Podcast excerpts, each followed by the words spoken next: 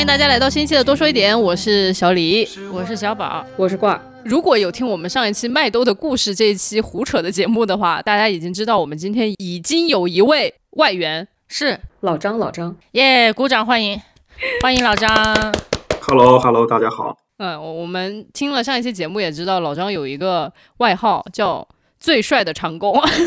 听到这外号的时候，我们一度以为罐儿家里面有好多长工，对，然后老张是最帅的那一个。其实我们家只有俩，只有最帅长工和最美长工。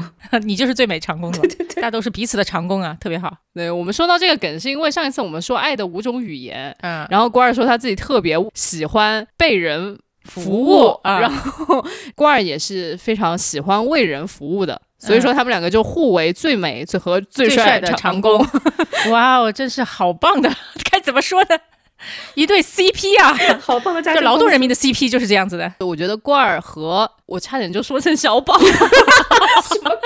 CP 不要乱组啊我想说罐儿和小宝呢是我见过的最好的一对 CP， 我的脑子已经完全 CP 可以冷门不可以邪门，谢谢谢谢啊。总结今天呢是一个非常特殊的日子，就是节目上线的这一天啊、应该就是反正520和521的交界，然后要不然就是521当天吧，反正就是差不多就是这个日子。看我们的剪辑进度啊，我们邀请来了罐儿和老张，是因为他俩是我认识的所有的异性恋 couple 里面最长久、最甜蜜和最值得学习吗小李真的够了，真的就学习型人格，在这个时候就很欣赏和羡慕吧，应该这么说。对，所以我们就把他们俩邀请来聊一聊这个，就主要是其实是想聊一下我们这个四个人加起来应该有160岁不至于吧差不多的爱情观哎呦我的妈，吓死我了常听我们节目的小伙伴们比较知道老张，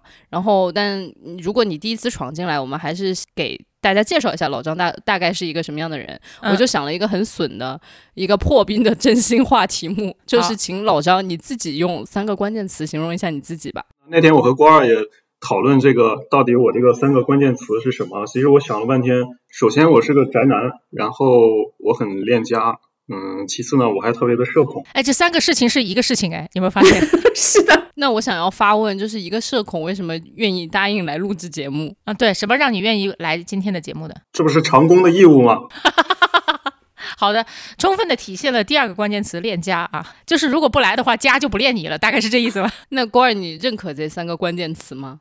啊，认可的。如果你要给老张3个关键词的话，你会完全给刚刚那3个一模一样的吗？不会吧，有一个，第一个肯定是一样的，第一个是二次元。我当然不是说二次元就恋家啊，但二次元确实是宅和社恐。一般来说怎么体现这二次元呢？它是我见过最二次元的二次元，而且是那种真正的老二次元就是从小学到现在奔四的年龄，然后一直活跃在这个领域中，默默的支持、欣赏、打钱、研究，就是我就想说怎么个支持法，你说要打钱，我说好的，明白了就是最硬核的那种支持，打钱就最好。那接下来呢？坚定吧。坚定怎么说啊？坚定的二次元对，坚定的二次元，就做什么事情都很坚定，想好了就去做了，然后也不会太就是半途而废，没有这种事情，不太摇摆。哇，那跟我和这个小李真是完全不一样啊！我们就你说你自己就行了，你为什么捎带上我呢？好吧，说我就是除了摇摆就没有其他的动作吧。小李还是应该挺坚定的吧？我觉得小李应该是比较认死理儿吧，就是这跟坚定好像是两码事。对，就是，坚定应该是一种行为和意志上面的同一选择。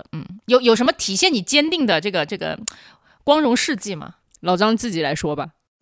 我觉得坚定的话，其实你看我，你别说了，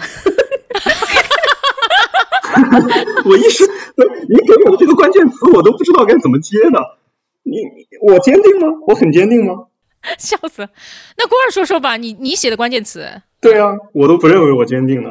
他就是比如说踏上一条路以后，不太会去纠结说这条路对不对，或者说回头看看还有没有别的路，他好像就走上去就一直会走到头那种。其实是这样的，就是对我来说，其实我如果要干一件事，我一定要把它干好，这可能就是主要是我完美主义吧，就比较强迫症嘛，这根本就不是什么坚持。对，比如说我今天我打了塞尔达，我一定就要把它打到这个700个雅哈哈我都要找到啊，基本就是这个水平我才能停下来，否则的话我宁愿不买这个盘。哇塞，700个雅哈哈，我的天哪，理解了。对，第三个形容词是什么？就是我记得我们那个讲一期什么没有必要的春晚的时候，里面有一个很著名的表情包是骚的不像话，就是胖虎表情包。对，我觉得我要把这个形容词献给老张。展开讲讲，来。当然他不是明骚，他就是闷骚，就是你永远看不到他骚，他的骚都留在了家里。你毕竟你看他那三个词嘛，就你也能想象除了工作他大部分时间，或者说除了工作所有时间基本就是在家了。所以他在家就会有很多骚开的时间，然后但是大家都不知道，大家都会觉得他是一个很正常的人，正经人。我说如果但凡把你在家干的事情里面抽出哪怕一个小碎片放到停止放到你的单位，不要展开那么多细节啊，我不会说细节的，也很丢人好吗？就是放到他们俩越说我越想听，我就有没有什么碎片可以就稍微就闪现一下什么的？对，就一喵喵求了。对，说都话都到这份上了，这不得让我们对吧？我说一个稍微温和一点的啊，就一些龌龊的我们就不说了。老张在家会自编舞蹈的，哇，肯定不是你们想象的那种舞蹈啊。反正就是很奇怪的一些带动物动作的，然后带动物名字的舞蹈，大家可以去自行想象。什么猴拳这种螳螂拳。不，他可能模仿的是母鸡之类的，活跃一下家庭气氛嘛，是吧？啊，天哪，这得到正主认证了，已经、是的，好的，哇，这个，哎呦，我笑死了，我脸已经僵了，这才刚开始呢。那还有一些什么，就是一定需要让我们知道的关于老张的事儿吗？老张在外面比较低调吧。在就是同事跟那个家人面前都显得特别的谦逊，但是其实一点都不我记得有一年我们一起看，这也是他骚的一部分吧，我相信。对，这一部分就骚的有点过，骚断腿的那种。就是有一年我们在一起看《你好旧时光》还是什么，反正就是振华三部曲，然后里面有一个张新成演的角色呢，好像他妈妈就说你要是考不到680你就不能出门，还是不能恋爱，还是怎么着。然后老张就在我旁边说：“哎呀，680，说这个妈妈太苛刻，680也太难考了。”然后我记得他，因为当年考了他们他在一个比较小的城市，然后他考了他们的状元嘛。然后我说：“那你考多少分？”他说：“我也只是考了679。”好想打人呐！此刻就把他剁了扔出去。我觉得这不叫骚，这要有点欠哈。对，欠中带骚，骚中有欠。对，一般骚都是欠的一种哈。反正我们调子呢就定在这儿了，然后大家可能对老张的这个形象和还有个性都已经有一些稍微的了解了。坚定的二次元很骚的学霸大概这。好的，那我们就进入正题。就既然这一次我们就是聊这个中年人的爱情观，所以说怎么能够少得了 would you rather 这个问卷呢？就不知道大家平时在就是比如说去参加 party 的时候会不会玩这样子的，就有点像真心话大冒险这样的。就是我就直接开正题了，我们这一共准备了3道题。第一个题是一对情侣或者说一对爱人一起去参加 party， 有许多的共同好友，你宁愿是你自己忍不住放了个屁，还是你的伴侣忍不住放了个屁？哎，等一下，咱们这么突然吧，然后就这个节目就突然开始问这种问题了。我们就介绍到老张是学霸，然后就开始问放不放屁的问题。那你中间还想要有一些什么样子的？不用了，过渡时间的，对，我就只是对吧？就一个吐槽。好的，从谁开始呢？要不然我们今天的这个顺序就是从最没有准备的小宝开始，然后到我，然后再到我们让我们的新嘉宾老张有一些缓冲的时间。对，好。好，所以这个问题就是我宁愿是我放屁，还是我伴侣放屁，对不对？对，我宁愿我放。展开讲讲，这有什么？就假如是我伴侣放，我大概率会说不好意思，我放了个屁，对吧？就帮他挡一下。然后，如果是这样，那我宁愿就是我自己放啊，对吧？这波不亏。小宝是知行合一。对，就用我的话说叫这波不亏。因为就比方说，如果比方说以前在学校里面，老师说你怎么抄作业啊？那我明明没抄，我就会觉得很委屈。如果老师说你怎么抄作业，我确实是我抄的，我就会比较。那我宁愿自己抄嘛，对吧？就是这样子啊。我想了一下，我就觉得都可以吧，因为这一题说的哎呀，这种话不可以这么回，自己设计这问题最后你答都可以，这完全就是陷我们其他人于不义啊。不是，我想展开说一下，就是因为这个题里面只是说你忍不住放了个屁和你伴侣忍不住放了个屁，又不知道后果是什么，要是就放了个闷烟屁大家都不知道就抹过去了呀，肯定是当着众人的响屁啊，否则还有什么可选的呢。对啊，你说当着众人放了个屁然后又不响又不臭，我为什么要问这个问题这检查今天谁肠胃不好吗你快说老子第一个答的我觉得我可能还是我自己放吧。哦，那你的原因是因为我就觉得如果我的伴侣放了的话，就是可能我朋友会对他的印象不好，但是我不想这种事情发生。哇哦，对，然后但是如果我说我放了，反正他们都认识我几十年应该也看过我不少放屁的桥段，应该就还好吧。哦，小李的意思是反正平时都是他放的好的，你的三个关键词之一肯定就是屁多屁又多又有担当，给你点赞，放屁担当。对好挂呢。不是小李的这个答案吧，一下就显得我特别的小人因为我就选伴侣吧。好，那你的理由呢？因为老张不要脸你看看做人的差距就体现出来了。我也是想让伴侣放，但是我想的是伴侣放是因为肯定他忍不住了，那忍屁不放是很难受的，所以他先放，对吧？放完了我就说是我放的啊，我这是多么大义凛然呢，我这个长工真是当的太牛逼了罐儿你太阴暗了吧啊！你这个反思一下。但你们这样子搭配的也挺好啊，反正因为我非常了解我自己，就是如果这个屁是老张放的，他在朋友面前丢了脸，他回家还是能呼呼大睡的。我的话当场就会以头抢地，而且那个午夜梦回的时候我肯定就是屁声绕耳，我觉得我基本可以不活了，所以我就觉得这个屁我死都不能放。不是，我会跳出来说是我放的呀，这搭配也挺好的。他说屁可以你可以放，对啊，但是我会说你可以享受啊，我可以承担嘛，是吧？哇，鼓掌鼓掌鼓掌，放个屁还享受，谢谢你，以后你就叫 PPT 哎呦不行了，绝配。就是继上一次发大水文艺中年之后，这一次发大水又笑得我就是一头呛地这水里面有屁水里面有糖。好的，哇好棒。嗯，那你们俩呢，就是莫名其妙的又契合又不契合，你们都希望伴侣放屁对吧对对对对对，哎呦笑死了。好的，那我们就直接到第二题吧，因为感觉好像已经聊屁聊了5分钟了第二个就是直接难的程度就上了500个台阶吧，就是关于出轨，宁愿伴侣思想出轨还是肉体出轨，请作答。这题我觉得哈，就是看你咋理解哈，就如果选一个另外一个就不会发生的话哈，那我就会选思想出轨你这个前提很妙，就是宁愿嘛，那我觉得应该是有这个意思在的，就是2选1，那你选了 A 那就没有 B， 那我觉得就有选择的意义，那我还是会选思想出轨。为什么？因为说老实话哈，就是思想出轨这个事情你不选它大概率多少也可能有点发生你不知道对吧？然后对吧，我就觉得就是它是一个你觉得很大件事，但实际上它悄然发生了，你会发现没啥的这么个情况，我会这么觉得的。而且反正之前跟小李聊天的时候，小李其实也说过，人一辈子哪有完全不走神的时候，我是认可的，我是认同的。对，我是一个有分心症的人，我不是说在感情上有分心症的人，你也可以有，你闭嘴吧。然后那个我非常知道，就是要专心做一件事情是极其消耗的哈，就至少对于我来说，所以我能够迁移到在感情上面时间长了的那种要聚焦的费劲感。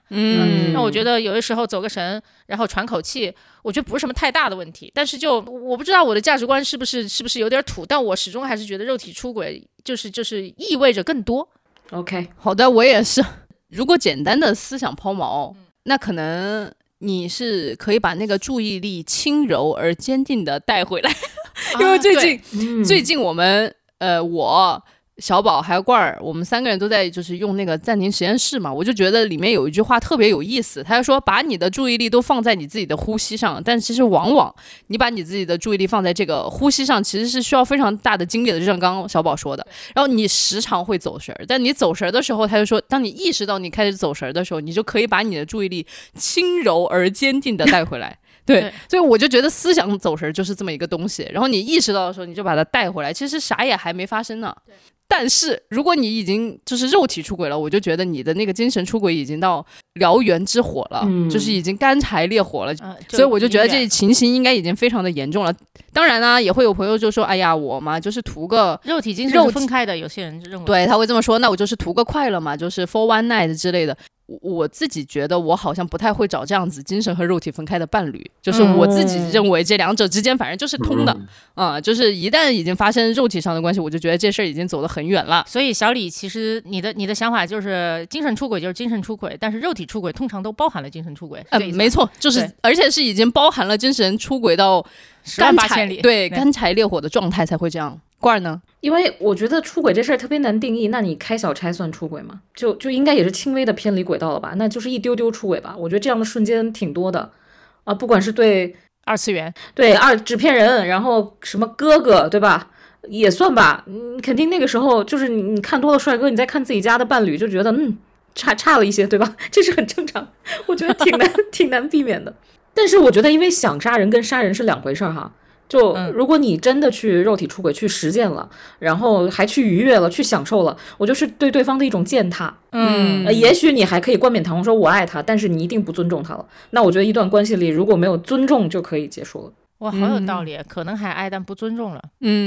想起了驾驶我的车。那现在压力来到了最帅的长工这边。没事，毫无压力，肯定提供一个特别不一样的答案。罐儿，那您跟我说我们俩的这个答案是完全不一样的。确实，我只是说如果就事论事的话，我宁愿是肉体出轨，因为确实是一个极端的二次元，我是特别精神主义的那种人。如果你精神出轨了，你思想，我不是说思想开小差啊，我说的是真的是你就是内心深处你觉得这个爱情可能要动摇了，要不在了，那我觉得这基本上就是宣告就是爱情的死亡。因为我觉得性嘛，就是年轻的时候可能还比较的冲动，当然你像现在像我现在这么也都老大不小了，我觉得也都没那么重要了。但是我觉得思想变质是很严重的，如果你一旦思想变质了，是非常严重的背叛。非要二选一，那我宁愿你是追求一下偶尔的这个快乐，因为精神我觉得是挽回不了的。老张刚才用了个词儿特别有趣，他说思想变质。对。这个词让我就隐约有种奇怪的感觉，我这感觉哪来的思想变质？我们通常是，我刚刚一想就是想到了酸奶，就是就牛奶变酸奶，你知道吗？刚才说到变质这个事情的时候 ，OK， 不知道，我就有一种就是根正苗红的感觉，就是也可以吧。但我觉得很有意思的是，其实我们三个就是常驻主播三位，就是把这个精神出轨，就是只要开一点小差，其实我们就定义为精神出轨了。然后但是老张的定义当中，那就是已经变质到无法挽回那种才叫精神出轨。那你怎么定义开小差这件事情呢，老张？这就是人的天性吧。你如果开小差，你只是说我某一天我看到一个帅哥，哎，我很喜欢，或者我看到一个美女我很喜欢，眼前一亮，哎，我觉得这个无所谓吧，这个能有什么所谓呢？我相信所有的就是正常人啊，就是普通人，不可能有说我一辈子有任何所有的这个瞬间我都没有任何的这种思想开小差，我觉得不太现实。对，我是一个比较现实主义的人。我们聊的比较抽象哈，那我问一个就是在这上面追加一个具体一点的问题。哎，挑战来了，就是那各位会接受，尤其是说选精神出轨的各位，会接受自己的伴侣有红颜知己或蓝颜知己吗？啥意思啊？就是他会有另外一个人，然后可以跟他进行跟他和你之间几乎一样，甚至可能在同一个时间里面哈，就甚至就像你们刚开始谈恋爱的时候的那种状态的深度交流。那我肯定不接受啊。来了吧，你看，哎，那个算不算精神出轨？首先，那个如果算的话，那你就是不接受精神出轨。我觉得那个不是叫做算不算精神出轨，而是说我怎么看待爱情这件事情。就是我如果觉得我的爱情就是我对你这个人，对吧，有肉体上的这种好感，然后喜欢看见你很贼了好看，然后我也不需要跟你进行非常深入的交流，那我也可以说我爱你。那如果我定义的爱情是这个样子，那我肯定可以接受他有一个另外一半的什么红颜知己蓝颜知己都 OK。但是我定义当中的爱情就是两个人的深度交流是必不可少的，是必不可少，并且是专属的吗？对，并且是专属的，所以这是我定义当中的爱情。好，知道了。那你们呢？老张或者是罐儿呢？你们觉得呢？我是这么理解这个事儿的，就精神出轨吧，怎么说呢，有两个条件，一个是你不要让我知道，因为你让我知道也是不尊重我，对不对，也是一种践踏。然后我真的是服了，你们两个的用词真的很牛逼，他们是什么什么什么之家呀，就是一个是践踏个没完，一个是变质个没完，真的是。然后第二个条件就是说实话，真的要能有那种深入灵魂的沟通啊，又天天聊个不停，那就马上就会肉体了，真的马上就会有肉体了。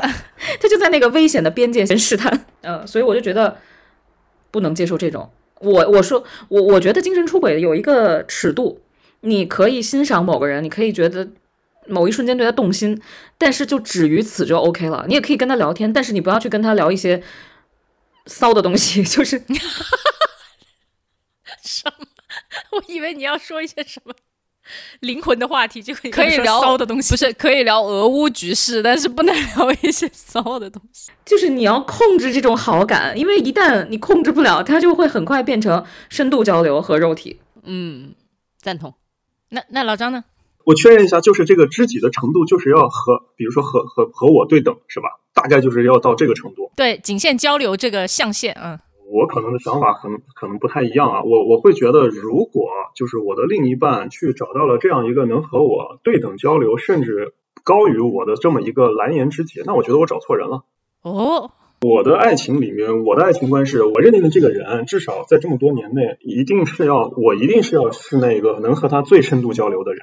如果出现了这么一个人，另外一个人能和他深度交流，那要么就是他找错人了，要么是我找错人了。那这个，我觉得这个就不是接受不接受的问题，这个就说明我们就是一个错误，大家应该果断的结束这段关系。老张是换了个方式说他不接受，对。我不接受的理由不是说是我觉得这个东西是一种背叛啊，或者精神出轨啊，是因为我觉得这个事情一旦发生了之后，那说明我们并没有我们想象的那么的好。哇，那如果老张这么说的话，我觉得我就更羡慕他俩了，也就是他们这么多年来确实就是对方生命当中最能够达成这种和谐的深度交流的这种伴侣，对吧？嗯，真棒，为你们俩鼓掌。今天是个夸夸局啊，我发现。就是因为我们异地过很久，也会有一些幺蛾子。好的，就是扑啊，肯定会有吧。然后你也会有主动欣赏的人，只不过这种欣赏，我不觉得这种突如其来的短时间内接触的欣赏，是因为他热爱你的大脑，热爱你聪慧的大脑和丰富的精神，他一定是看上你的肉体。由于不了解而快速吸引，尤其是到30多岁以后，绝对不是因为喜欢你的思想，绝对会是因为一些，就大部分是一些外部的原因。因为一些更肤浅的原因，对对对，所以那就不可能达到深度交流啊，人家就根本就没想跟你，人家只是想跟你身体深度交流，所以就不会有精神上的这种深度交流的可能性。嗯，了解了解。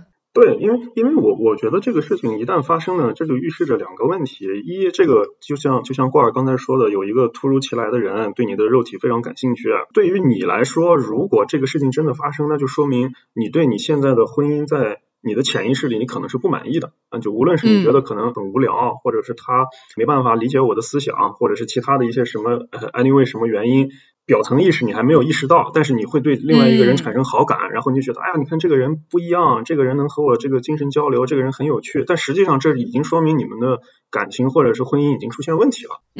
所以说在这个前提下，如果真的出现了一个蓝颜知己，要么就是你们这个已经积极考虑了，要么就是你们从一开始就肯定是找错人了。嗯，是的。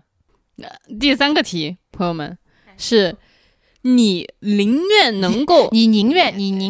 好吧，就是那个哎，对，前鼻后鼻分不清的我，能够阅读伴侣的心意，还是拥有可以阅读你心意的伴侣？就是你读他的心，还是他读你的心？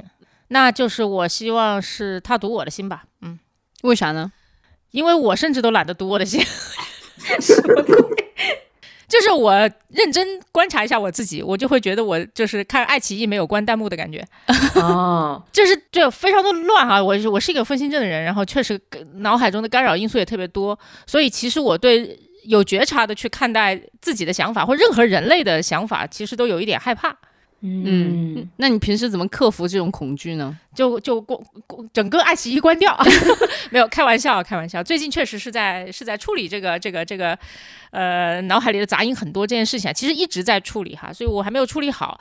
所以我知道人类都很难克制想要去了解别人真心心意的这个冲动，我当然也有，就尤其有一些人做出了，尤其是自己的伴侣哈，做出了一些匪夷所思行为的时候，你会说我靠，你为什么呀？你在想啥？你会有这样子的冲动的。可是我始终还是觉得，就是去读任何人的一个心意都是一件非常危险的事情，并不是说我会看到什么脏东西啊，不是，是说那个信息的复杂程度会令人难以承受。我连自己的都承受不起，我还怎么去承受另外一个人的呢？对，就会觉得特别累。然后如果一定要有这个重担的话，就交给对方去背吧。我的选择刚好相反，我就是要去选择能够读对方的心意。你要去读别人的心意，对，说出你的故事。因为小李被前任们骂的最多的话就是你根本不懂我。我也是万万没想到啊。我完全是负气之下，我就想看看我怎么个不懂了。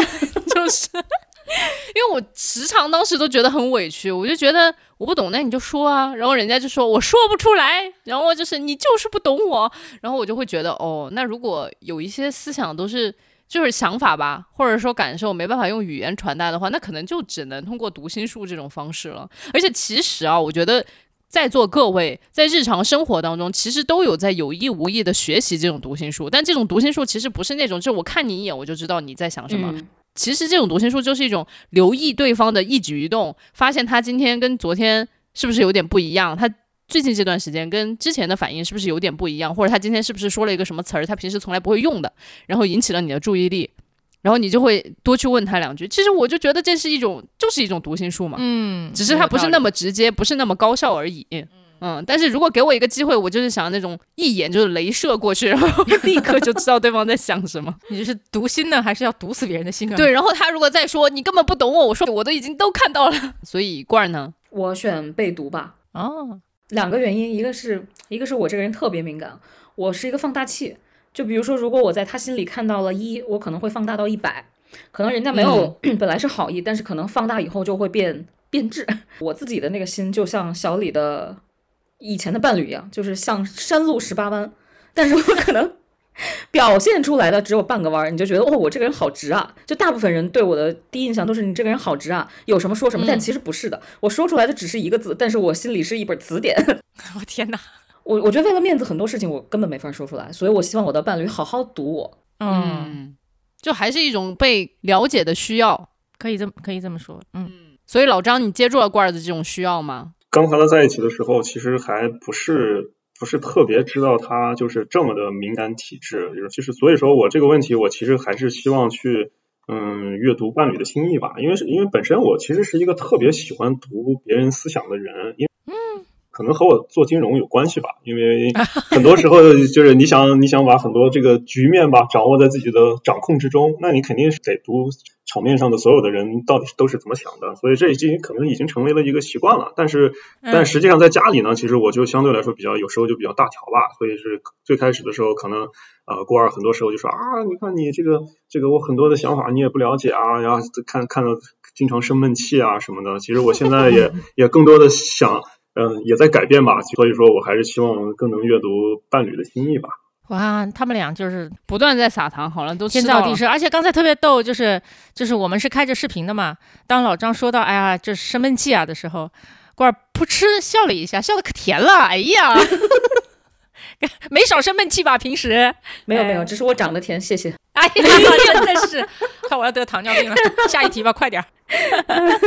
最后一道是你宁愿接受伴侣毫无保留说出对你的意见，就什么难听的都说，还是回避呢？首先我能说说这个题目我们改过吗？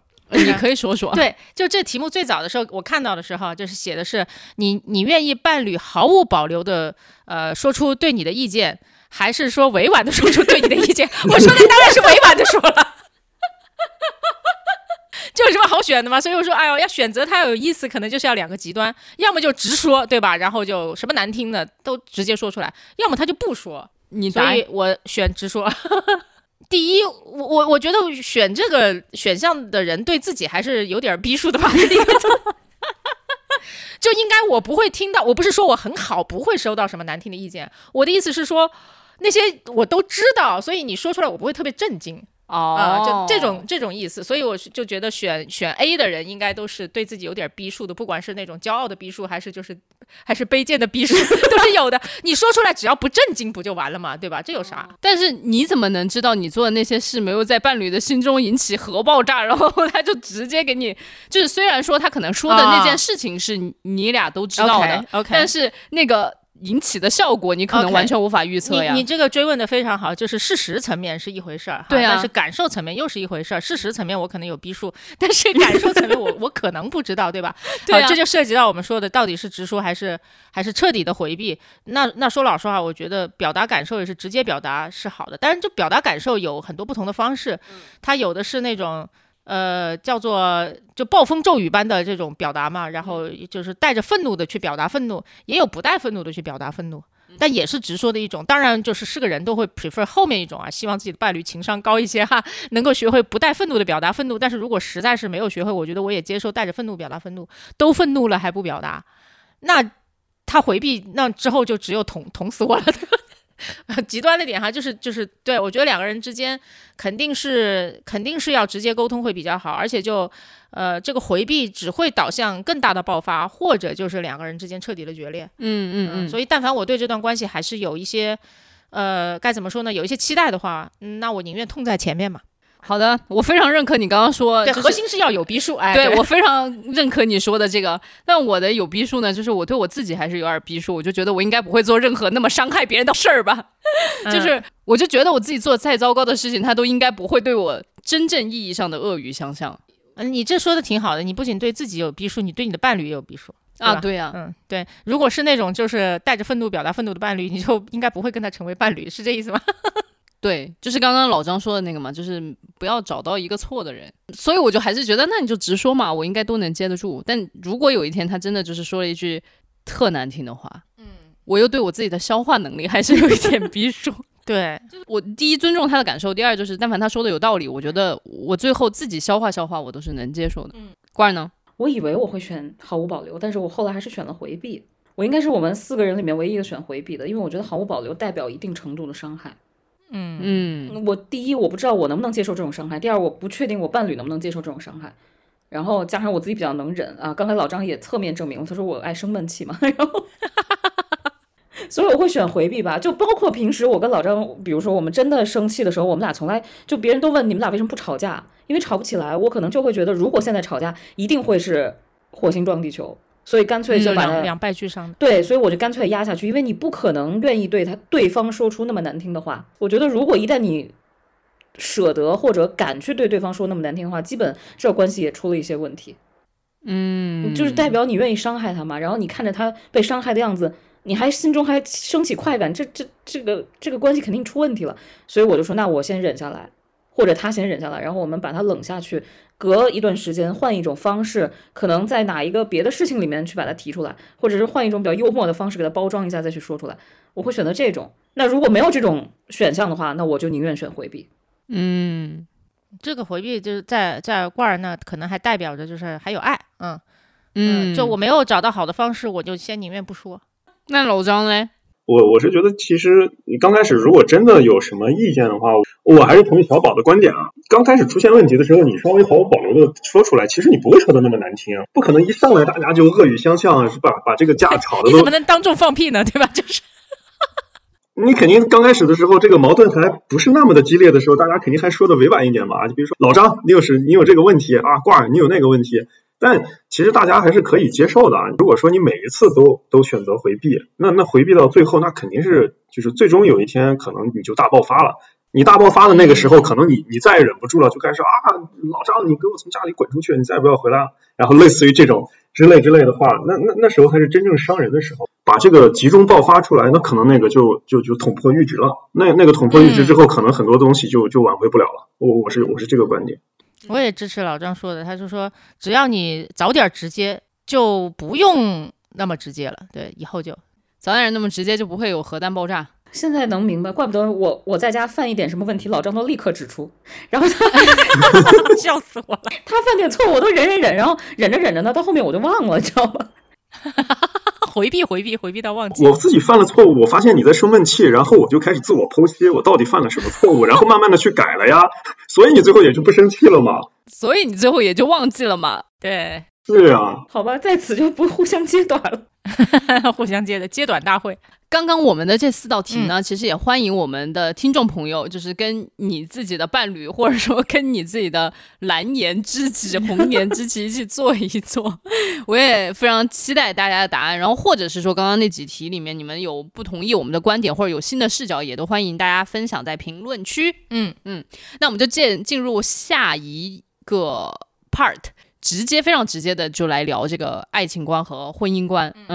第一个问题就是非常简单，也是被很多人问过的，就是你们认为爱情这种东西需要追求天长地久吗？我们这次就把顺序倒过来吧，就让老张先发言，然后罐儿，然后小李和小宝，好吧？对我来说呢，我觉得这个肯定是要的。罐儿一直问我，就是我怎么定义这个爱情。对我来说，就爱情就像我的一个水晶球，就这个水晶球晶莹剔透，就是完全没有任何瑕疵，就像这个灵魂的共鸣。如果是灵魂的共鸣，我不相信这个事情上你会今天我和这个共鸣，明天我和那个人共鸣。所以说，如果一旦你选择了这个人，你去和他有一些灵魂上的共振，那我相信这个一定不是一个昙花一现的这种心动了。所以我一定会去追求一个比较天长地久的爱情。在这个前提下呢，我觉得这个爱情本来也是可以天长地久，我觉得可以是去保持保鲜的。那既然这个东西是个水晶球，那你肯定得细心的去呵护嘛，而且你自己得有信念，你要相信这个事情是一定是可以天长地久的。如果你自己都不信，你觉得这个反正谈一谈就也可能有一天就这么算了，有道理。那你这个事情，你从一开始这个事情就打折扣嘛，100分的爱情你最后打折扣，最后你可能就10分20分，最后感情破裂了，你说哎，我再也不相信爱情了。哇，这好几个点都好棒哦！我觉得好重要的就是要有那个信念，而且我觉得老张的那个逻辑证明都是特别的严密的，就是因为相信所以看见嘛。然后结果你看见了之后就更相信。哎，是的。然后这个比喻我是完全没有想到长工会把爱情比喻成一个没有瑕疵的水晶球。对，罐儿觉得呢？要因为我觉得就是想有一段爱情太难了。我活到33，当然我跟老张已经在一起13年了。就在我20岁之前，我大概喜欢过40多个男的，也不是喜欢，就是浮夸了，也不是喜欢。我真的数过，我自己还列过表，你知道吗？就是从小学到大学遇到老张之前，可能就是喜欢1天也算，喜欢一会儿也算，喜欢1个月也算，大概有40多个男的。我就想，当然了，如果不喜欢这么多男的，我现在可能已经从哈佛毕业了。这都是什么虎狼之词？但是就是喜欢过这么多人，发生过爱情的就一个。哇，所以我就觉得，要是这么难追求的爱情还特别短的话，太亏了吧。哦，这个角度我也是没想到，非常现实的角度，非常现实。对，就是性价比很低，然后又付出回报比也太差了，所以我愿意追求天长地久。就把这个成本啊摊薄，就是通过这个时间。我说这个应该在老张特别有感受，对吧？就是低价买入，成本摊薄，长期定投啊，是的啊，这纯粹炒股票了，这是。哎呦，笑死了。小李没想过这个问题居然。我真的完全没有想过天长地久，好像在我的逻辑里面，爱情跟天长地久没有什么关系。这么牛逼吗，小李？令人震惊的发言。什么跟天长地久有关系？就是黄金吧。可以。我觉得爱情就是一段体验，当下的体验肯定是非常重要的。然后同时我认为，如果这一段体验能够给你带来很强的正反馈，那它就是可以被持续下去的。就是我对这件事情的想法不是说我就卯着那个去追求，而是我比较专注于当下的这一个体验，我要让它比较正向。就有点像运动一样，就是很多人就会觉得说，哇，自律让我自由，然后结果每天都把自己搞得苦哈哈的，然后就是只要再听到说让我去运动，就是以头枪地死了算了。我就觉得那这样的运动肯定是没有办法持续的。然后所以同样的道理我就移植到了爱情上。我就说，如果每一次你跟这一个人见面，跟他相处都是愉快的，那没有什么理由你突然不想见他了吧。但我觉得小李真的很妙，他最喜欢类比的不是运动就是学习，要不然就是上班。我的妈呀，真的是生活经验非常的匮乏。好，对，所以我觉得不是一个追求不追求，而是它会自然而然变成一个结果。就是它如果是一个好的爱情，它就是会天长地久的。是的是的，我会觉得我要追求天长地久，但不行就算了，这是我的态度，对嘛，试试嘛，又没说非追求到不可。因为我也特别同意小李说的，就是只要你专注当下，然后持续的为这段关系创造这个好的体验，它自然会就是 last long。嗯，然后如果他就是体验真的就不好，那你追求也没用。但这里就很微妙了，我觉得就有一个鸡生蛋蛋生鸡的关系，你是抱着一个什么样的心态去经营它？你是抱着一种它是得是最好是，然后长期持续的关系，然后这样子的心情去投入的话，它大概率会给你带来正反馈。嗯，然后你就带着一种今天放烟花炸完拉倒的这种那个。我知道别人说这个烟花都会说得很美啊，我不知道为什么被我说的这么狼狈。但是你可以说炮仗，你那个叫炮仗。对对，别人放的是烟花，我放的是炮仗。就是无论你是放烟花还是放爆竹，你就抱着一个绚烂一刻然后就拉倒的态度的话，它大概率就是没有办法给你带来持续的正反馈的。嗯，所以确实就是投入带来这个延续，但是你抱着一种想不想让它延续的态度去投入，也决定了你当下的感受吧。那我们就是这种追求天长地久的这种相爱的人，你们觉得应该要结婚吗？就应该要扯这儿吗？哦，这是下一个问题了是吗？你为什么要把它点出来呢？我这么丝滑的转场就被你破坏掉了。好的，这段我就不剪了，就保留成这样了，非常好。好吧，来直接回答问题吧，从老张开始。就是看很多人就是说一定要扯证才有安全感，这段关系其实我觉得也挺勉强的吧。如果真的非常爱的话，真的到了那个火候去，我觉得这是一个自然而然的事情，而不是说我一定非要扯证我才能维持这段关系。我和郭二其实我们也在一起这么多年了，后来我们又一起去美国，然后我先回国，后来又一国 一年半两年，然后实际上我们在一起4年之后才去扯的证。我们扯证也很有意思吧，就是有一天就是老丈人突然说啊，你们是不是应该扯个证啊，择日不如撞日吧。第二天我们想好像说的很有道理，然后我们马上就去民政局扯了一个证，但是扯完很高兴啊，但是对就是这么随便。真的对，是真的就是这么随便。而且那天我们因为是出去的特别晚，民政局都快下班了，我们还当时还走错了地方。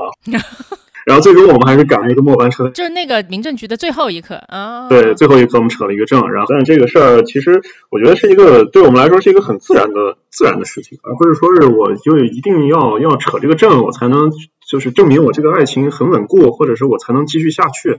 嗯，我觉得如果这么想的话，其实我觉得这个证不应该扯，因为有时候这个证你如果是这样的话，扯个证反而会成为你的负担。因为你最后两个人发现真的不适合，结束这段关系都很难。嗯，就但凡纠结就不要做这件事儿。是的。罐儿呢？就老张说这些话吧，我在想我们两个到底怎么结的婚啊？就是我们这么多年是有多大的误解？我当时是觉得我们两个比较像才走到一起的，然后后来发现听完他的答案，我发现我们两个就是完全不像。我是特别非常迫切的想要领证的。这事儿特别好笑，就是刚开始跟他在一起3个月的时候吧，我妈就说你们是打着结婚的目的去谈恋爱的吗？我说你现在让我们俩结婚都可以。然后我妈说哦，就到这一步了。我说对啊，我说我刚看他照片的时候就想跟他结婚。然后我妈做了一个非常离谱的决定，她说我不知道她怎么想，但是如果你想跟她结婚的话，那今年清明节就邀请她来住到我们家，然后第二天我们一起去扫墓吧。不是，这个邀请也很诡异啊，朋友。就是你前面说的那不，既然如此，那不如清明节。我听到清明节3个字我就已经不好了。你们想在这天登记吗？是怎样啊？扫墓是他们家非常重要的一个仪式啊。这个扫墓呢，就代表着就是你正式的进入了这个家庭的圈子。哦，差别这么大。那我想采访一下老张，你应该也是后来才知道这个事情的吧？那当时邀请去扫墓的时候，你们觉得错愕啊？他妈其实，我觉得是非常果断的，就是我和罐儿在一起。第一天啊，第二天，当时他在国贸实习，然后我当时去接他，那是我们就是线下正式约会见面的第一天，然后大家还很紧张啊，就是也不知道手放哪儿，最后把他送回家的时候，然后突然他跟他妈说他回来了嘛，然后他妈就说那既然都到门口了，那就上来吧，然后我就没有任何准备的情况下就上去面试了他爸妈。我内心是有这个预期的，就是他妈就是这么一个性格，所以当4月份的时候他妈说说要一起扫墓，哎，我觉得这个代表着一种不一样的东西。我盘算了比较久，然后还准备了一下，然后哦，你怎么准备的？我也想问这个。这些去世的长辈的这个历史啊，对吧？要感同身受啊，哦、你得学习学习啊，是吧？要不然你扫墓像一个木棍一样杵在那个墓前，感觉像是个外人，那肯定不行啊。哇塞！哇，真的好用心哦！对啊，好用心，好用心。我们两个听到这个邀约都不知道从哪儿学起，然后老张已经咔咔把对清单都列出来了。如果我伴侣的家人邀请我去扫墓，我就会说哦，谢谢不必了。我当时是没反应过来的那个，我非常错愕，我觉得我妈失心疯了，你知道吗？就是。然后反而是老张就很体面，就开开心心就来了。然后这个事情发生了一个质变，就是扫墓是要去远郊嘛，所以他要住在我们家。哦，对，所以老张是 sense 到了这个点，就说哦，原来是要住到他们家去，那整个恋爱就发生了质变。因为这次扫墓他住到了我们家去，后来我妈就邀请他住到了我们家来。然后 what？ 但当时其实谈恋爱没有很久吧，3个月吧。因为我在学校嘛，在五道口那边，然后他妈就经常邀请我去他们家，然后就是晚上比较晚的时候就说啊，你就住家里吧，然后就不要回去了。然后其实我就经常在他家打地铺。是打地铺吗？那当然了，也不能和罐儿睡一间房啊。也可能是他妈对我的一种考验啊。对，刚才我就想问，其实我想问的就是邀请去他家睡哪儿？我妈的意思就是你们先感受一下成家的氛围，但是不要有成家的实质。太好笑了吧，太有趣了，太有趣了。我妈后来跟我讲她的动机是，如果你一开始大家就没有看对眼，包括家庭之间，那就不要进行下去。她说否则你们谈到3-4年再见的时候，岁数也大了，或者说要一起出国或者要结婚什么的，两家就是两看生厌这种，到时候大家就会掰你们、还不如一开始就是看不顺眼就掰掉，然后要好就继续快刀斩乱麻，如果真的是麻的话。所以我从那一会儿开始就想着，要不然赶紧扯证得了，就是感觉很对，就要不然就赶紧吧。虽然老张觉得扯证不会带来什么安全感啊，我也觉得这个两张纸拴不住什么，但我觉得人就是很贱的，你那个身份在那儿，他就是有一定克制和束缚的作用，它是一个提醒。了解。我是觉得人还真的需要一些克制和束缚的，我不太相信人性，我自己的跟别人的我都不太信。所以我为了摆脱这种天天猜测的焦虑、我会毫不犹豫的去领证。有意思。所以其实是罐儿在很早的时候就想说快点领证快点领证，但是老张是没有这个紧迫感的哈，就觉得啊行，要领也行，就这种感觉。可能也是因为他妈太早的把我带进了他们家。尤其是他妈和我妈就是在我们在刚在一起可能才1个月吧，然后他们俩就打电话，然后就开始打电话，然后就一聊1个小时，然后发现他们聊得还很开心，跟老姐妹一样。然后我就觉得这个事儿感觉就是太让我感觉就是已经像一家人这样了，就是到底我领那个证和不领那个证其实好像没有什么太大的区别。但是我特别知道就是罐儿他是一个非常没有安全感的人。比如说哪天他说哎，我们可能在一起5年，但是我今天必须要领个证，那我也会毫不犹豫的去领的。每个人不一样嘛，他如果有这种心理需求的话，对吧，我觉得这个也无可厚非嘛。我只是觉得就是他们可能2个8聊的都比他们当时煲电话粥要时间要长，这一点让我非常震惊。就说老实话，如果发生在我身上我会焦虑的要死。我很焦虑，但是后来知道他们聊的内容以后我就不焦虑了，因为他们在互相分享股票。好的，他们也没聊儿女的事情啊，他们就聊自己的，交个朋友，就这种。我觉得我的观点比较倾向于像老张的这种感觉，就是我还是觉得就是婚姻就是一个现代社会之下催产出来的一个制度。我觉得就是扯证跟爱情没什么关系，就是如果大家非要说相爱就一定要扯一个劲儿的话，那我觉得就是混淆了这两个观念。对，就是我就觉得相爱就是相爱，然后那个结婚是一种，我觉得更像是一种 engagement， 就是或者是一种合同、契约精神。对，所以我好像没有认真想过这件事情啊。但是我就觉得一个值得提醒的一个点就是刚刚大家其实也都提到了，如果想要用这张纸来对你们的爱情进行保鲜，我觉得那是肯定做不到的。我的看法就是基本上一样。我自己没有想过这件事情，但我看到过非常非常多扯了证但是就完全被这张证折腾的要死的家庭，我看过太多了。所以其实我觉得就刚才我一直觉得罐儿和老张的这个特别新奇，你知道，包括你们双方父母的那个特别，就像说哎呀，就像幼儿园的那个家长就说哎，我们俩小朋友然后聊得很开心，那我们两家也做朋友吧，这种感觉就很妙。所以就是很少见的然后也很值得就去欣赏的这么一个状态。可是我身边实在是见到过太多不幸福的人了，所以我觉得这张证真的就是我本人对这个证是没有任何信念感的。嗯，如果实在很想要，那你就画一张是吗？对，实在很想要画一张，那设计还是自己的。既然已经都说到了这个婚姻，然后那我们其实也就再往后面聊一个阶段，就是婚后。婚后其实是一个比较有挑战的阶段了。是的，嗯，大家从相爱到相处，然后到相处很长一段时间，对吧？很大一个挑战就是来自于，如果你在婚后遇到了真爱，那你们要不要离婚？对，这是一道老题目了啊！对，其实老张之前就说到了嘛，他就说如果关系没有问题的话，你在婚后根本就遇不着真爱。对，我就是这么觉着的。对，婚后啊，你还要寻到真爱，那一定就是你找错人了嘛。我和关儿刚开始的时候，其实我们还在聊骚阶段的时候，他就问我，哎，以后要找一个，这个话说的好难听啊。哎呀，那可不就是聊骚阶段吗？那时候咱们还是 QQ 发500条短信的时代。我当时，我会以这个就是我能想到的最高标准来找一个，所以我觉得不会在婚后也遇到真爱。因为对我而言，我觉得这种可能性是不存在的。什么让你这么笃定的认为？这就是信念。你要告诉自己，你绝对不可能遇到任何的真爱了，就眼前的这个人就是真爱。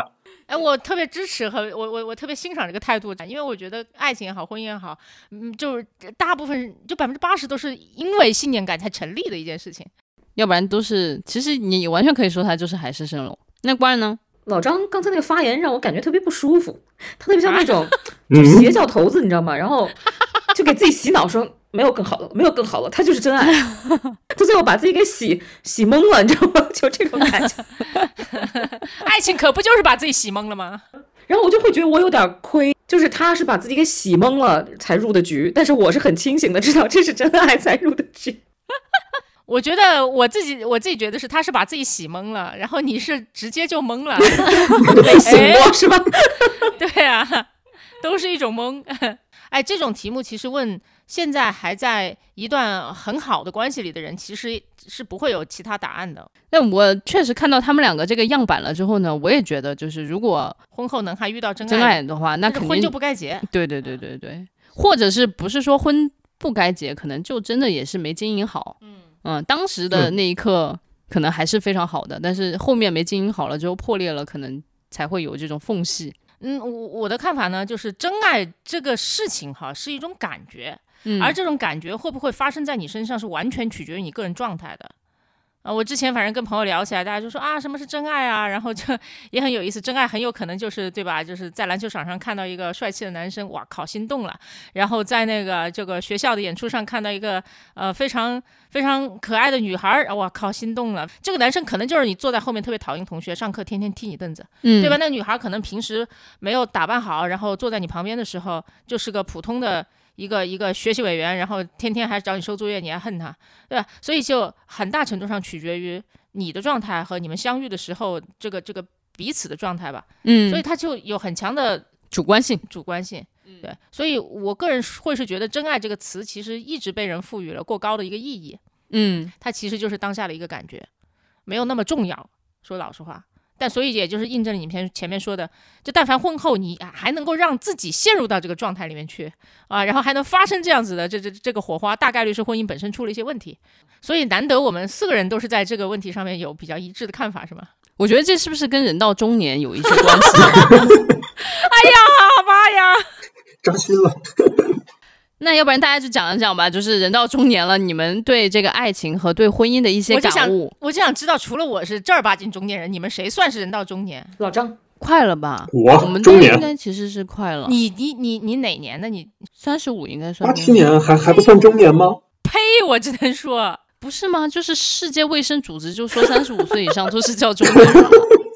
不是，这世卫不是定义什么70几岁？哎，随便吧，随便好吧，大家中年是种感觉。好的，好的。对，那要不然就从就是最实锤的中年人小宝开始说起。真心觉得我的看法和感受没有从小到大没有什么特别大的差别。我在想哈，这个问题代表了什么？比如说我听过一些朋友讲说，他们年轻的时候喜欢帅哥，喜欢美女、嗯、对吧、嗯、甚至有些人就喜欢班上就成绩最好的那一个，嗯、就是会喜欢那些在人群中比较耀眼的存在、嗯、但是到了中年，甚至就再年轻一点都不用到中年吧，他们会去想说 OK 我适合跟什么样子的人相处、哦、就会换一个角度来想这个问题、嗯、就以前的看法可能就是说就是什么吸引我的眼球、嗯、后面就是什么样相处舒服，他们会有这个变化、嗯、你呢？我好像都想要就是从小到大比较贪心，对对，我从小也就都想要，然后长大了也是都想要。你想要和你觉得你都能要到这之间是有鸿沟的，你知道的吧？凭什么这么说？要有信念感，我们像老张说的，就觉得我就是对可以，我就是都能要到。对啊，还有我因为我的想法是这样，就是你看到人的那一刻，确实不能够决定以后你们相处的模式和你们相处之后是不是舒服。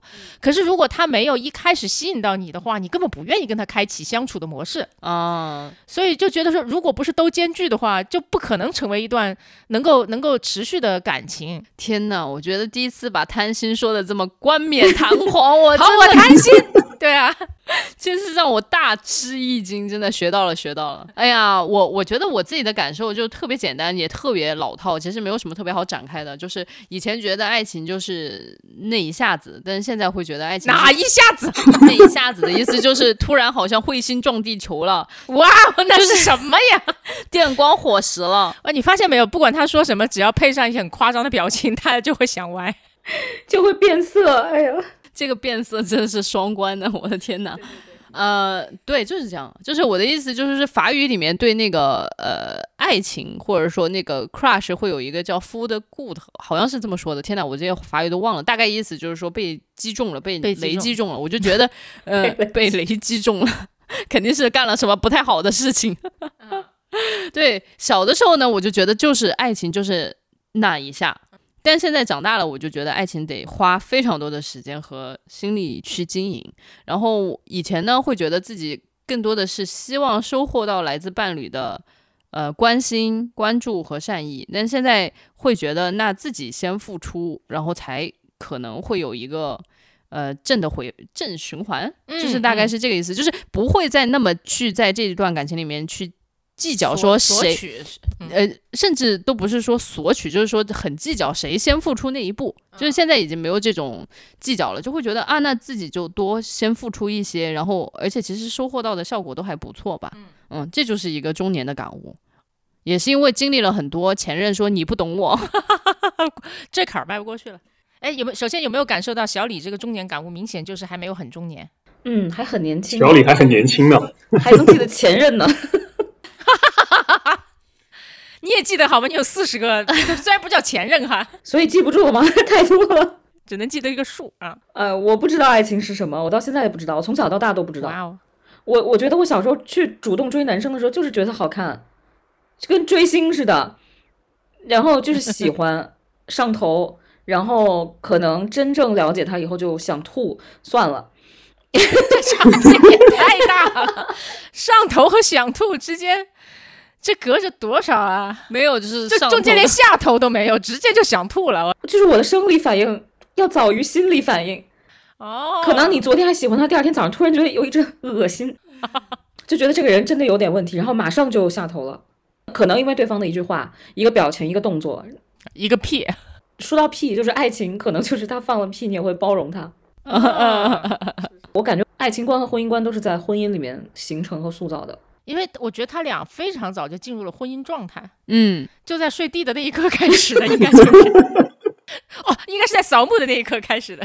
非要去说爱情，我觉得恋爱时候的所谓的爱情和婚姻里面的爱情都不太一样，都不是一种东西。所以你说让我去定义爱情这个东西，我都没法定义。我只能说，在恋爱里面的那种感觉、感情、亲密很容易被支撑住的，嗯。然后到了婚姻里面，这个东西是非常容易就被牺牲掉了。它变得很复杂很幽微，然后你需要像保护自己的身体维护自己的健康一样去维护它，然后还不能丢掉恋爱时候的那种感觉。所以听起来婚姻是比恋爱复杂很多的东西。反正我之前跟朋友聊到这个东西，他们就说哎呀你这个太难了，这也是大家不愿意进入爱情和婚姻的理由嘛。说每天就够累的了，谁还愿意去做这些事情？但是我觉得活着这个事儿就挺难挺累的，工作也挺难挺累的，然后保持健康也都很难很累。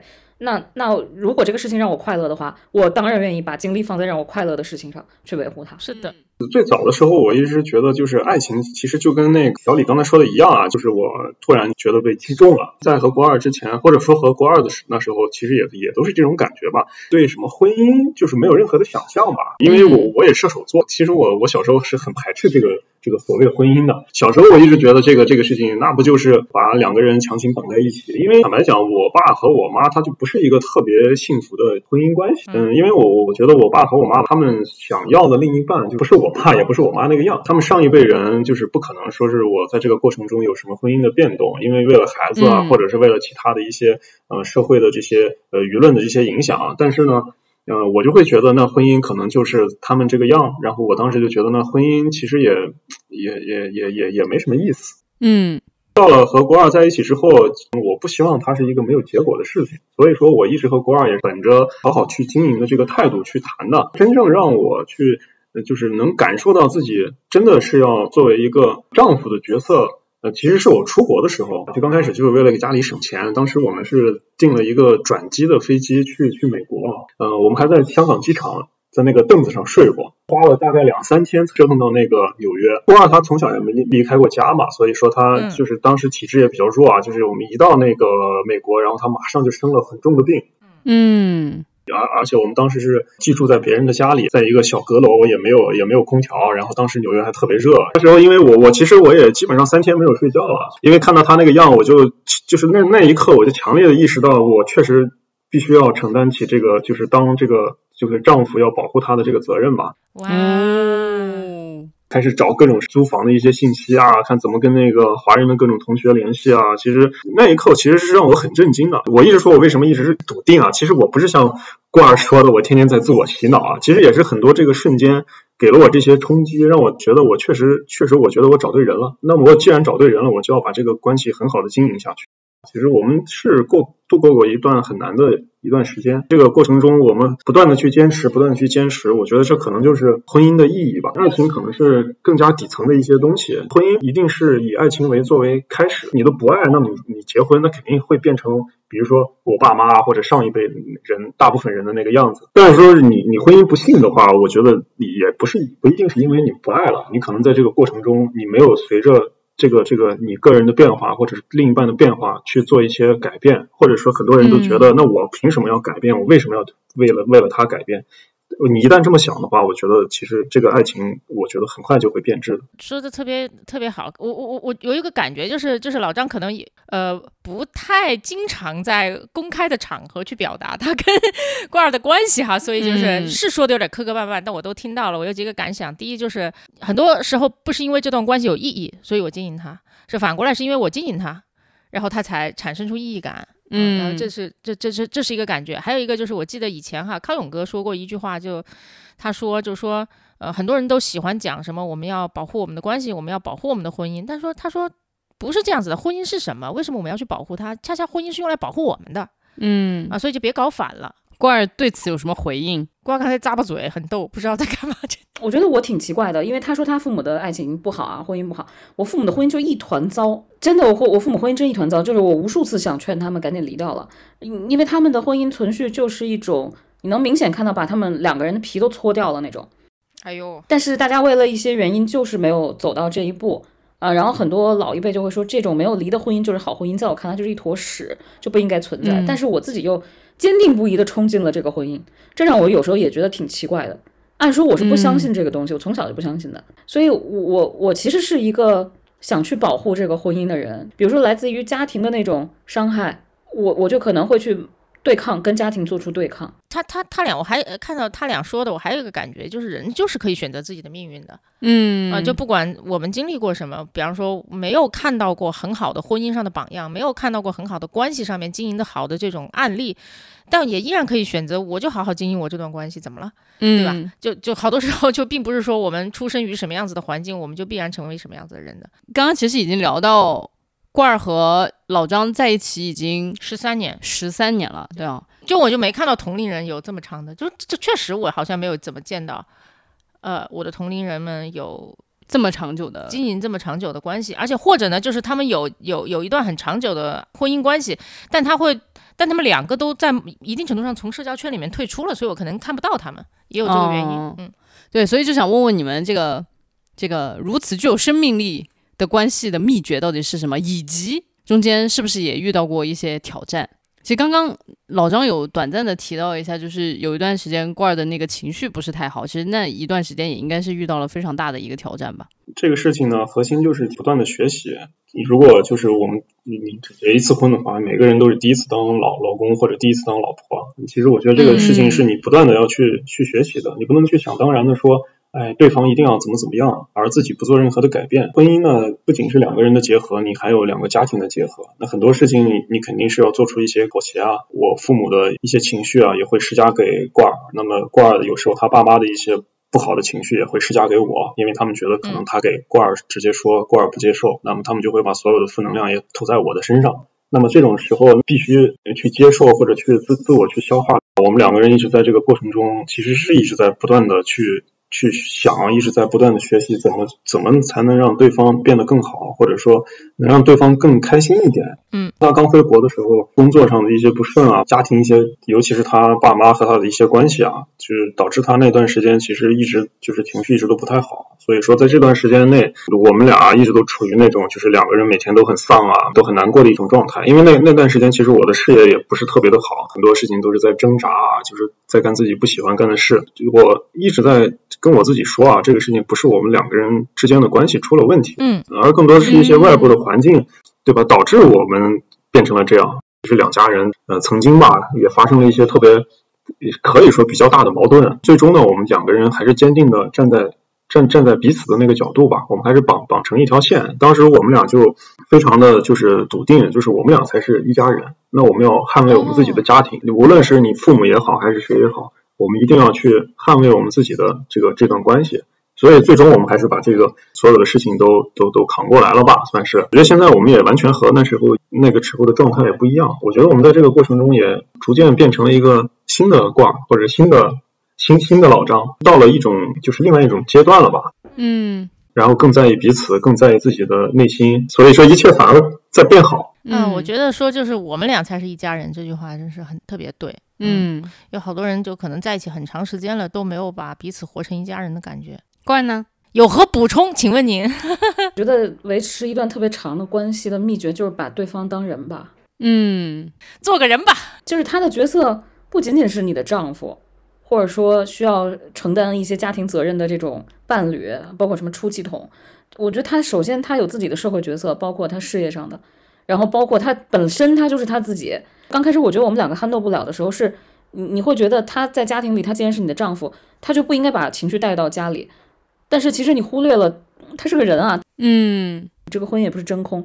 过了那段时间我就感觉是我的问题，就是我把他当成了一个也不叫工具人，或者有点像 NPC 那种，当成了一个完美的人。秘诀二就是把自己当个人吧。当然我跟他在一块儿是非常非常就最放松的吧，但是有的时候因为太放松可能会说出很伤人的话，可能会做出一些很过分的举动，但后面去想想他不是你最爱的人嘛，你精心挑选的，然后精心呵护的一个感情，然后就有话好好说，从40多个人里面挑出来的，就有需求好好提吧。后来到后面我觉得我们关系健康了很多，比如说我会跟他说，我觉得你刚才给我的反应或者答案就真的很冷漠，也挺伤人的，你能不能换一种方式。那他记不住就对，他记不住你就多说几次嘛，因为就算再默契还是两个完全不同的个体。然后他的需求跟你的感情需求其实不可能做到完全一致的，所以你只能说我们把需求提出来吧。好想给他们俩送个锦旗的，不知道为啥。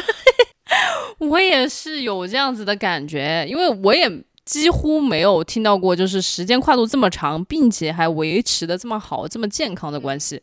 就是见的比较多的都是小宝见的那种，跨度是挺长的，但是也互相都在折磨着。到后面就是大家好像在婚姻里面，但是都是两个完全陌生的人了，但他们两个就感觉穿越了好几个周期，然后一起都在成长和进步，然后步调还挺一致的。对，接受对方是个人，而且就是时不时大家都在重新做人这就挺好的。对对对，是危机刚老张稍微说了一点，罐儿有什么要补充的吗？其实两家发生那个矛盾当时还挺大的，我那会儿就正好在抑郁的发病期，然后遇到那个矛盾以后，我其实刚开始是很难接受的，我就正好接到了一个 offer 需要去上海3个月，我就拿到 offer 我就跑掉了，因为我当时有点担心他会不会因为这个事情提出离婚或者分手之类的事情，我很害怕，我也觉得我自己没办法 handle 这个这么大的一个情绪，我就说我先出去冷静冷静，因为我自己内心是绝对不想跟对方分开的。然后他当时送我过去以后，他马上就回北京工作了，结果到下一个周末他又过去了，但是当时我们两个的关系其实是应该分开的，但是他又追了过去，然后他就跟我说他和家人表明了态度，如果矛盾不可调和，他选择跟我站在一起，就甚至是会和家里断开关系，他就觉得那个已经是过去的事情了，就是这是他原来的家庭，那么我选择现在的这个，然后我才明白哦，其实我们两个想的是一样的。就如果你够坚定的愿意去跟对方站在一起的话，你们就一定能站在一起啊，这个危机就度过了。我还是感想，其实就是说就确实关系经营的好，往往是跟两个人都在不断的成长，并且成长基本上同步是高度相关的。因为就是在我虽然不清楚具体发生了什么矛盾哈，但是都坚定的选择了现在的这个家庭，然后这一点是很重要的。因为我确实也经历过，不是我经历过，就是我看着朋友们就经历过，可能有一些相似性的这种矛盾吧，就是两个人身后各自的家庭的矛盾，然后就折射到他们关系上。然后也是闹得不可开交，最后就是至少有一方就选择了我原先的那个家庭，就觉得这我们是血缘关系啊什么什么的。可是我觉得这是很典型的就没有长大，因为人长大就是要往前走。对啊，你就一个很重要的成长的标志就是你离开原来那个家庭啊。但就该有的这个情谊在，但是就是你不能够把那个所有的事情都还放在第一位，那就是没长大。对不起啊，我说的这个可能跟你们所经历的事情不一定是有什么参照性啊，但是就是我只是有感而发，其实是差不多的。对，其实是差不多的。我也在想，是不是因为我们两个人跟原生家庭的关系都一般，你知道会有一种，如果我回归原生家庭去维护他们的关系的话，我会觉得好亏啊。我很欣赏这种很直接的分析啊，肯定会义无反顾扑向这个新的让你更开心更幸福的关系。如果让你们用一个关键词来总结一下今天的这一期发大水，你们会用一个什么样子的关键词呢？严肃。我不知道为什么我脑海里就有这个词，尤其聊到后面的时候，我说哇，严肃啊，天哪，是有一点子这个感觉。对，你不觉得现在就这一期会大概在520左右上线吗？520现在已经变成一个非常轻浮的词了，对吧？然后送礼物就给你发个转账啊，520块钱，然后如果就牛逼一点，就后面多加几个零，就如此的无趣和轻浮，真的是哇，那真的是显得我们这期节目的质量也太高了，这水平就太高了呀！我欣赏你的自信。我说我也很欣赏你的自信。我的关键词是信念感，我觉得这完全是纯就是老张给我洗脑了，他就洗他自己就得了，为什么就顺便给你也洗了？我不知道，可能就是因为这个关键词被重复了太多次，然后他每次讲的时候都特别有信念感，所以我就完全被他的这种信念感给感染了。我今年31岁，然后我会觉得好的感情就是需要有信念感，就是我以前没太这么考虑这件事情，但是今天听了老张来这么一说，我就觉得不仅仅是需要聚焦于当下的那一种给自己带来正反馈的体验，其实同时也是需要带着一种信念感去经营。那罐儿呢？我往回扣一扣吧，就是刚开始你们问我对他3个那个关键词，其中有一个就很难去描述和形容，就比较模糊，就是坚定。但是我不知道你们听完他的回答以后有没有感受到这种坚定感，有一种一往无前的感觉。我觉得是一种有韧性的坚定，不是那种就是特别有冲劲的那种坚定，就有冲劲的往往也没有那么坚定哈，坚定本来就是一种很有韧性的这种感觉。那老张呢，你的关键词是啥？是回顾吧。我觉得罐儿让我去来准备这些问题，其实算是对我之前很多的就是一些不成串的想法的一个整体的一个回顾，然后正好把它也串起来了。大家平常我和他都很忙，从来也没有深刻的思考过这些问题。你后来想了想，哎，我自己觉得还是挺感动的。挺好的，挺好的。那要不然我们就在这个感动之中结束这一期节目，特别好，特别好。严肃的，有信念感，对吧？对。哎，我然后坚定的，对吧？回顾了咱们的这大半辈子。嗯，我觉得你真的太不容易了，非要把它串在一起。你真的很像那种堂会的主持人，就今天不把这个关键词串在一起，我这就不是胜利的大会的感觉。我今天就收不了这个主办方给我的钱。哎，好吧，就是我这里已经想到了，也不说什么拜拜，就在最后一刻呢，我会给大家配一个非常喜庆的 BGM 作为我们这期节目的这个结束，好吗？好的，好，那我们就这样咯，下期见，朋友们，下期见，谢谢老张今天来，谢谢，拜拜，拜拜。这世界有那么多人，人群里藏着一扇门，我迷蒙的眼睛里长存初见你蓝色清晨。这世界有那么多人，多幸运我有个我们，这悠长阴云中的晨昏，常让我往远方出神。灰树叶飘转在池塘，看飞机轰的一声去远乡，光阴的长脚步声叫嚷，灯一亮，无人的空荡。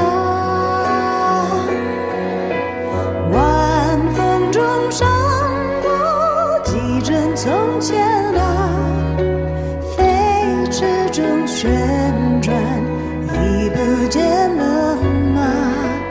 远光中走来，你一身晴朗。身旁那么多人，可世界不声不响。